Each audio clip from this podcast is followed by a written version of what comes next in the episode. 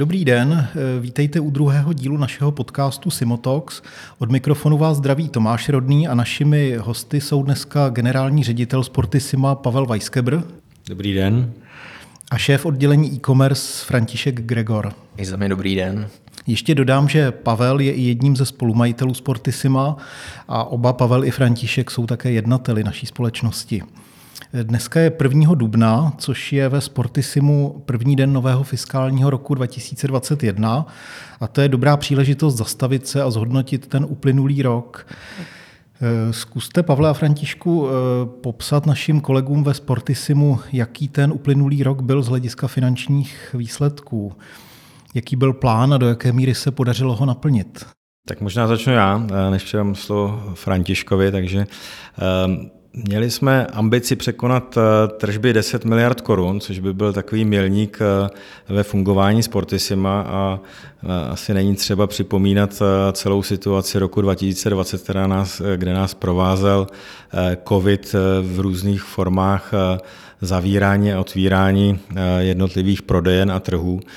Takže bohužel celým rokem jsme museli improvizovat v tom, jak nastavit fungování Sportisima tak, abychom byli schopni našim zákazníkům dodat aspoň nějaký sortiment. Celkové tržby Sportisima v roce 2020 skončily někde na úrovni 8,6 miliardy, což teda zdaleka nedosahuje těch 10 miliard. Na druhé straně to není o tolik méně, než bylo v roce 2019, když si představíme, že plno měsíců obchody v Čechách, na Slovensku, v Rumunsku byly zavřeny z důvodu lockdownu kvůli covidu. Nižší tržby ovlivnily i celkový hospodářský výsledek měřený eh, parametrem EBITDA, kdy náš plán bylo eh, přesáhnout 800 milionů korun. Eh, nakonec jsme skončili někde na úrovni 400 milionů korun hospodářského výsledku, teda měřeného tou EBITou, což nám umožnilo eh, stále investovat eh, do rozšiřování sítě našich obchodů, eh, především v Rumunsku, ale i na standardních trzích v Čechách a na Slovensku. Odevřeli jsme nové obchody v Bulharsku a další obchod v Maďarsku. Takže nezastavilo to naše expanzi a zároveň jsme investovali do nákupu a rozšiřování sortimentu zboží, takže veškerý hospodářský výsledek jsme reinvestovali zpátky do firmy, tak jak už se to děje posledních 4-5 eh, eh, let, eh, kdy vlastníci Sportisima si nevyplatili ze Sportisima žádný podíl ani žádnou dividendu. Já bych tomu asi jenom dodal to, že samozřejmě ten rok byl obecně velmi náročný a jak tady zmiňoval Pavel, tak v podstatě pro mě celý rok byl de facto krizovým rokem, kdy my jsme postupně zavírali, otvírali ty prodejny a nebyli jsme po celou dobu v nějakým celistvým normálním fungování. Takže velmi pozitivní aspekt je určitě to, že jsme dosáhli alespoň nějakého zisku. Myslím si, že pro spoustu firm samozřejmě ten rok dopadl výrazně hůř, byť jak bylo zmíněno, tak ten výsledek zejména na úrovni vlastně nějakého výsledku hospodaření moc pozitivní není. Takže je jasný, že to výrazným způsobem ovlivnilo ty ty původní plány. Asi se shodneme na tom, že tím hlavním faktorem, který ovlivnil loňské tržby, byl COVID. Můžete stručně popsat, jaký měl COVID dopad na hlavní části Sportisima, ať už negativní nebo pozitivní, a to ať už máme na mysli jednotlivé země, kde působíme, anebo třeba e-shopy versus kamenné prodejny? Tam je asi důležité říci, že Sportissimo svými aktivitami je poměrně heterogenní. My jsme na několika různých trzích, máme jak kamenné obchody, tak online prezenci. Na druhou stranu stále platí to, že byť jsme nebo směřujeme postupně k nějakému omnichannel pojetí a celistvějšímu vztahu k tomu zákazníkovi, tak stále vlastně český retail a slovenský retail, to znamená české a slovenské kamenné prodejny, vytváří velmi dominantní a objemově na úrovni tržeb a plánovaného výsledku hospodaření tu nejdůležitější část sexy sportisima. No. Pro představu eh, v rámci plánu jsme vlastně v Čechách na Slovensku, co se týče kamenných prodejen, tak to vytváří rámcově asi 80 veškerých plánovaných tržeb, které jsme tenhle ten rok měli realizovat. A bohužel tenhle ten rok byl velmi negativní v tom, že on nejvíce právě zasáhl ty české slovenské prodejny, to znamená tu nejcitlivější, nejdůležitější část Sportissima, byť nechci říkat, že je to nejdůležitější část, a zároveň tu část Sportissima, která vlastně přinášela ten největší podíl na tom výsledku hospodaření. A když bych měl jako zmínit eh, ještě, co se týče nějakého rozdílu retail, kamenné prodejny versus e-com, tak eh, obecně teda platí to, že v, co se týče eh, kamenných eh, prodejen, tam jsme dosáhli rámcově nějakých 50-60% plánovaného zisku. Naopak pro e-shop, naše online trhy, samozřejmě vytvářela tato situace velmi pozitivní efekt, kdy tam docházelo k výraznému růstu nějaké organické poptávky. Zase pro představu, my jsme se v rámci toho plánu dostávali někam na 300% původně plánovaných objednávek, což je asi rámcově nějakých 200% původně plánovaných tržeb. Jo. Takže tam ten dopad je samozřejmě velmi pozitivní. Na druhou stranu pořád ty online trhy pro nás tvoří minimum nebo nějakou marginální část veškerých plánovaných aktivit, které tam máme a o to více nás v podstatě tenhle ten rok bolel. Když bych to měl posunout do rovin nějakých negativ a pozitiv, tak za mě samozřejmě, kromě těch finančních negativ, tam je určitě důležité to, že celý ten rok, jak byl velmi turbulentní, jak nebylo jasný, co se bude dít, do toho roku spoustu, vstupovalo spoustu neznámých faktorů, byla to úplně nový fenomén, který není ani srovnatelný z mého pohledu s nějakou standardní finanční krizí. Tak eh, ruku v ruce vlastně vytvářel ten rok velký tlak na naše lidi.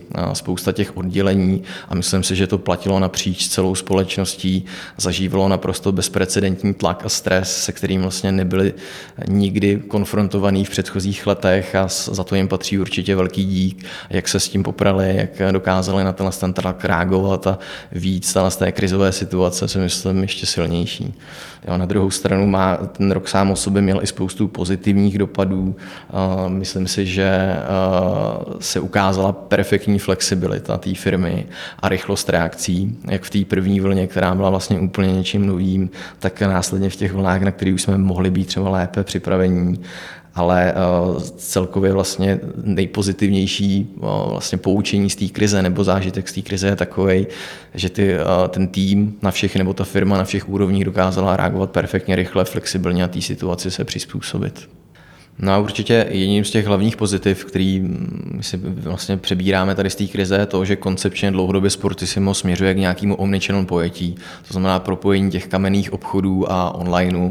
A my jsme vlastně chtě nechtě byli trošku dotlačení do toho omnichannel pojetí v rámci té krize, kdy úplně perfektně vlastně online dokázal přebírat poměrně výraznou část tržeb, objednávek z těch zavřených prodejen. A to se v podstatě projevilo i na tom, že, jak zmiňoval Pavel, my jsme dělali velmi rychlé rozšíření osobních odběrů v České republice a na Slovensku. A pro nás je to poučení, že ten omnichannel funguje a dokáže dlouhodobě fungovat. A o to více vlastně bude vytyčovat to, že my pojetí spojení onlineu a retailu budeme čím dál tím víc chtít rolovat a utužovat přes všechny ty trhy, kde působíme a mělo by to být základním stavebním kamenem vlastně Sportisima do budoucna.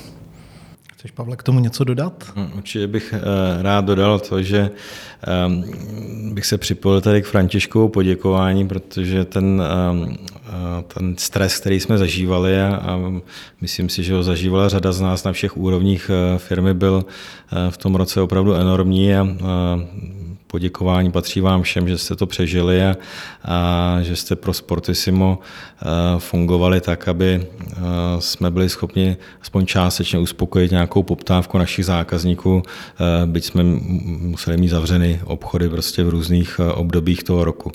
Tak ještě jednou velký dík a co si myslím, že provázelo eh, ten rok také, eh, že jsme velmi rychle spustili eh, osobní odběry v Čechách a na Slovensku, což určitě zachránilo část té poptávky a byli jsme schopni to, co trvalo řadu měsíců, zorganizovat velmi rychle, za což teda patří velký dík všem lidem, kteří se na to účastnili. Na druhé straně, jako to negativum je, že celkový ten výsledek firmy nedopadl dobře a bohužel musíme přistupovat podstoupit k tomu, že nejsme schopni vyplácet plné prémie všem zaměstnancům, takže na jedné straně velké poděkování a na druhé straně asi ne úplně pozitivní zpráva, že ten finanční výsledek nám nedovoluje vyplácet jako maximální odměny, ale věřím, že to všichni pochopí, že ten rok byl v tomhle extrémní a, a nejsme schopni prostě zafinancovat veškeré odměny, které jsme měli naplánované, když nebyl dosažen výsledek, který jsme plánovali. Vidíme, že v řadě firm má ta současná krize i dopad na zaměstnance, propouští se a podobně. Jaký byl ten dopad u nás ve Sportisimu? Ve Sportisimu jsme aktivně nepropouštili žádné zaměstnance, snažili jsme se udržet eh, eh, zaměstnanost, jakou jsme měli, protože věříme, že eh, jakmile otevřeme všechny obchody, tak že pro všechny z nás bude dost práce, abychom uspokojili poptávku, která byla odložena a zároveň, aby jsme byli schopni realizovat veškeré projekty, které jsme si naplánovali. Vlády jednotlivých zemí v průběhu toho covidového roku poskytovaly různé kompenzační programy na pomoc firmám. Jak jsme využili téhleté pomoci? Můžete třeba vyčíslit, jakou část chybějících příjmů nám tyhle vládní kompenzace dokázaly pokrýt? Snažili jsme se využít veškeré programy ve všech státech, eh, kde působíme, ale bohužel eh, tyto programy nejsou schopny pokrýt eh, náklady, které jsme měli spojené s úbytkem tržeb a, s vynaloženými nákladama na provoz celé naší společnosti od, od státu. Když to schrnu dohromady za všechny země, jsme dostali zhruba 60 milionů korun, tak když to porovnáte, že jsme plánovali, že budeme mít hospodářský výsek na, na úrovni 800 milionů a teď máme 400, tak těch 60 milionů korun je určitě pozitivních, ale nebylo nám schopno zkompenzovat ten obrovský propad. Náš fiskální rok teď vlastně skončil, jsme na začátku nového roku, ale prodejny jsou stále zavřené, respektive jejich provoz je výrazně omezen. Jak vidíte teď budoucnost a to, co nás ve Sportisimu všechny čeká v těch nadcházejících měsících? Možná začnu já. Eh, jsem eh, trvalý optimista, tak to vidím optimisticky. Ještě i ten optimismus eh, možná trochu dodává to, že banky, které nás financují, přistupují k nám velmi pozitivně a snaží se naše finanční potřeby eh, uspokojovat tím, že eh, nám trvale poskytují úvěry na provozní financování dokonce připravujeme investici do eh, nového skladu a bavíme se s bankami i o rozvojových investicích a banky jsou připraveni s náma o tom jednat, tak doufám, že to všechno dobře dopadne. A tak to mě nabíjí optimismem a samozřejmě nabíjí optimismem asi jako všechny z nás, že eh, COVID jednou musí skončit a, a pevně věřím, že ten rok 2021 bude ten rok, kdy COVID skončí aspoň v té eh, nepříjemné podobě toho, že eh, se museli zavírat jednotlivé země na různých úrovních našeho osobního života i, i toho biznisového, tak to věřím, že ten rok 2021 bude zlomem a že už to nebude nastávat tak často. Nejsem takový optimista, že bychom to vyřešili řešili teď v průběhu eh, dubna, května a všude ve všech zemích tak, že už nedojde k žádnému uzavření.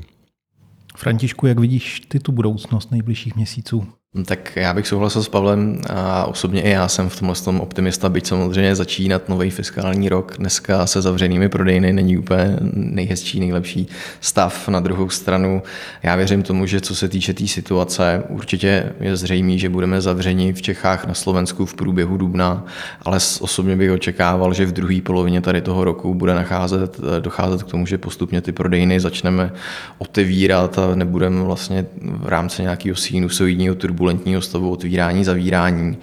A pro mě jedním z těch velkých pozitiv je určitě i to, že, jak už načinul Pavel, tak v rámci tady té krizové situace ta firma vlastně nezamrzla. Ona naopak iniciovala spoustu rozvojových projektů, které vlastně začaly buď to v průběhu krize, uzavření, nebo jsou naplánovaný vlastně v rámci nejbližších měsíců, ať už je to zmíněný výstavba nového skladu, případně projekty, vlastně započetí projektu Marketplace na úrovni e-commerce, no, vlastně instalace nebo výběru nového systému pro sklad. A určitě jako důležité je říct i to, že samotná expanze té firmy, ať už co do otvírání nových prodejen, respektive nových trhů, tak se nějakým způsobem taky nezastavila a pokračuje dál, jo, což je nutno dodat určitě nějaký luxus, který si ne každá firma po tom, co vlastně rok prožívá nějakou krizovou situaci, dokáže nebo může dovolit. A za tohle to samozřejmě je, je to něco, čeho my bychom měli využít. A o to více vlastně jakoby se z té krize oklepat,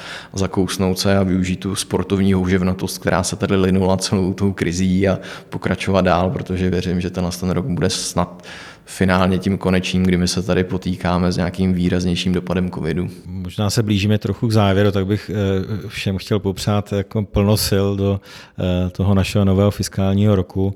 Eh, velké přání moje, aby vás práce bavila, abyste měli radost z toho, že ta práce bude mít nějaký výsledek a, a že ten výsledek někdo ocení. Tak tohle všechno vám přeji. Já myslím, že to byla skvělá tečka za dnešním podcastem Simo Talks.